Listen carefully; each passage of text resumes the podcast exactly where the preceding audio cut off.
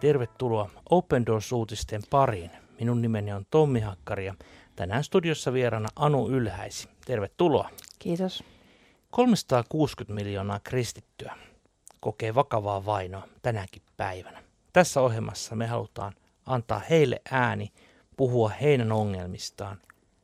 Ja tänään me mennään Jemeniin. Meillä on hyvinkin sydäntä särkevä teema. Ja tänään me puhumme jemeniläisistä lapsimorsiammista ja siitä työstä, mitä tehdään, että tämä valtava vääryys voidaan Jemenissä estää. Ole hyvä. On todennäköistä, että tytöt, jotka menevät naimisiin lapsina, lopettavat koulunkäynnin varhain, kärsivät perheväkivallasta, sairastuvat AIDSiin tai kuolevat raskauden aikaisiin tai synnytykseen liittyviin komplikaatioihin. Nämä tiedot ovat luettavissa maailman talousfoorumin julkaisusta, jonka mukaan tytöt, jotka menevät naimisiin lapsina, eivät todennäköisesti pysty koskaan ottamaan kaikkia kykyjään käyttöön.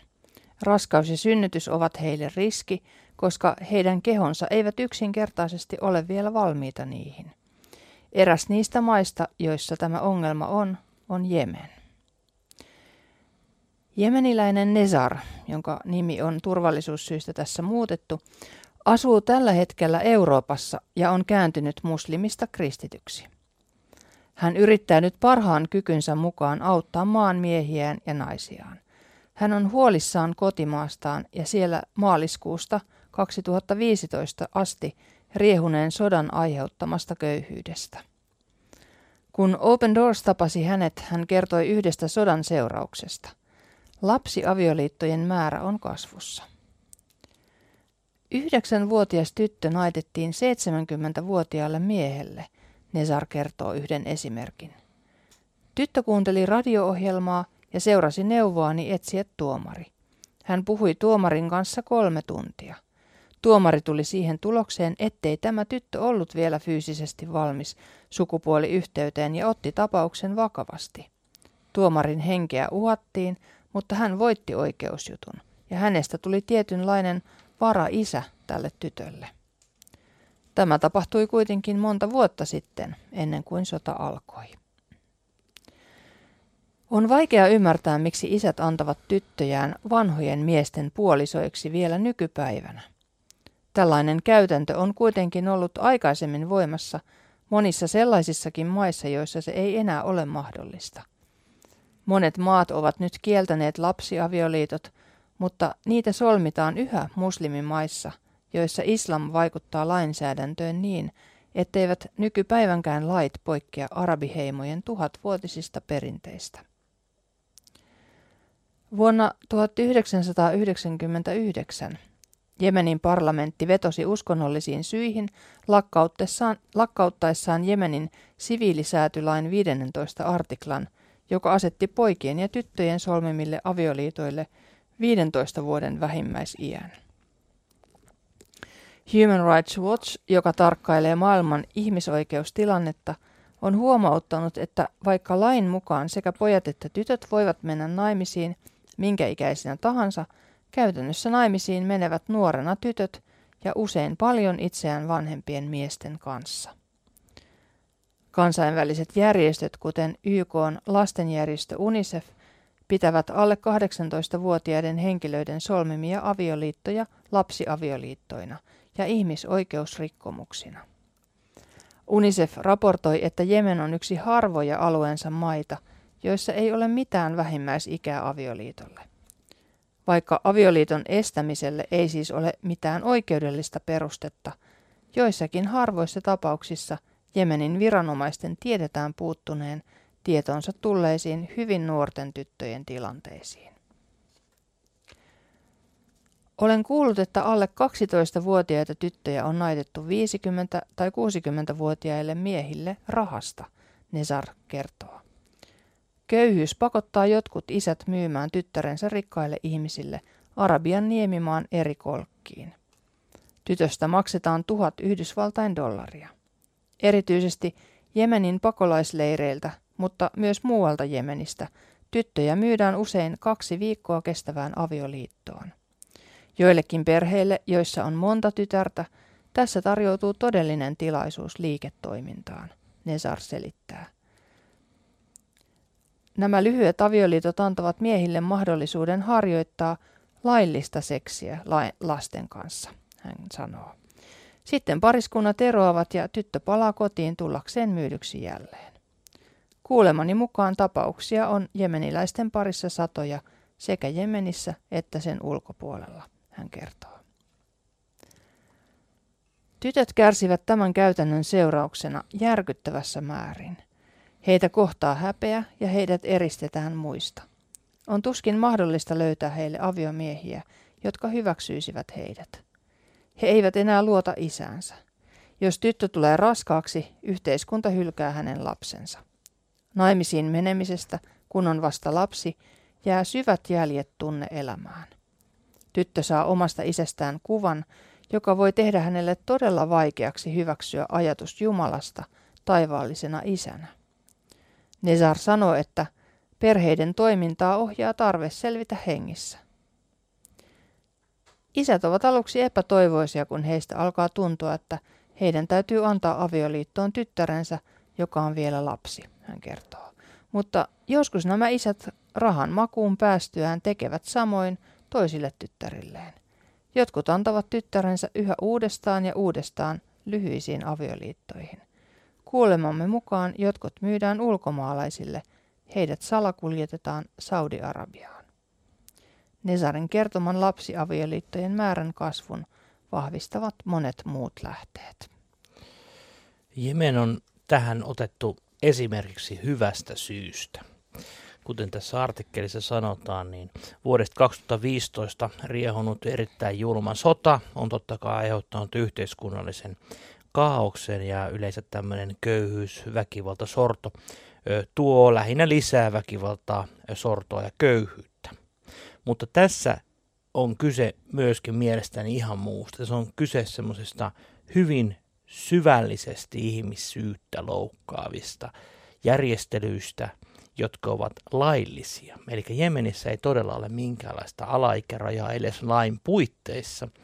Ja tämä on todella törkeä rikos. Ihmettelen, että tällaisesta asiasta ei esimerkiksi tuolla kaduilla marssita. Siis mä ajattelisin ihan oikeasti, että on olemassa muutama harva maa, jotka eivät aseta minkäänlaista ikärajarajoitetta. Olkoonkin niin, että lukuisat maat valehtelevat ja eivät piittaa niistä rajoista, mutta ei ole edes lakia. Minusta tämä kuvaa kyllä hyvin syvällisellä tavalla, että jotain on todella pahasti pielessä. Mm, ja ihan totta. Ja luulisin, että, että jotkut naisasiajärjestöt mm. ja muut lähtisivät ainakin puolustamaan näitä, näitä tyttöjä, mutta miksei tietysti kaikki muutkin. Ja meidän kristittyjen tehtävään se olisi erityisesti, että, että tällaisia nuoria tyttöjä, jotka todella sitten menettää niin kuin koko elämänsä siinä, siinä mm. sitten, että heidän elämä on siihen sitten asiaan sidottu ja, ja tuhoaa sen ja mahdollisesti on kuolema edessä just näiden sairauden ja, ja aivan liian nuorena lasten synnyttämisen takia. Mm. Olen ymmärtänyt näin, että suomalaisessa ajattelussa vankiloissa kaikkein halvekstuimpia rikollisia ovat pedofiilit. Tässä me nähdään, on niin kuin laillistettu pedofilia – joka on niin kuin perustellaan johonkin uskonnollisiin syihin vedoten. Minusta on aika kummallista, että samassa maailmassa meillä on näin kaksi erilaista todellisuutta. Ja jotenkin ajattelisin näin, että erityisesti ihmetyttää myös se, että miksi tästä asiasta ei puhuta enempää. Ja tässähän me nähdään, että kyse on totta kai kansainvälistä toiminnasta, niin kuin tässä sanotaan, köyhästä sisällissodan repimästä maasta myydään näitä lapsimorsiamia muihin maihin. Tässä annetaan ymmärtää muihin arabimaihin, jotka sitten kulttuuristi jollain tasolla hyväksyy tämän.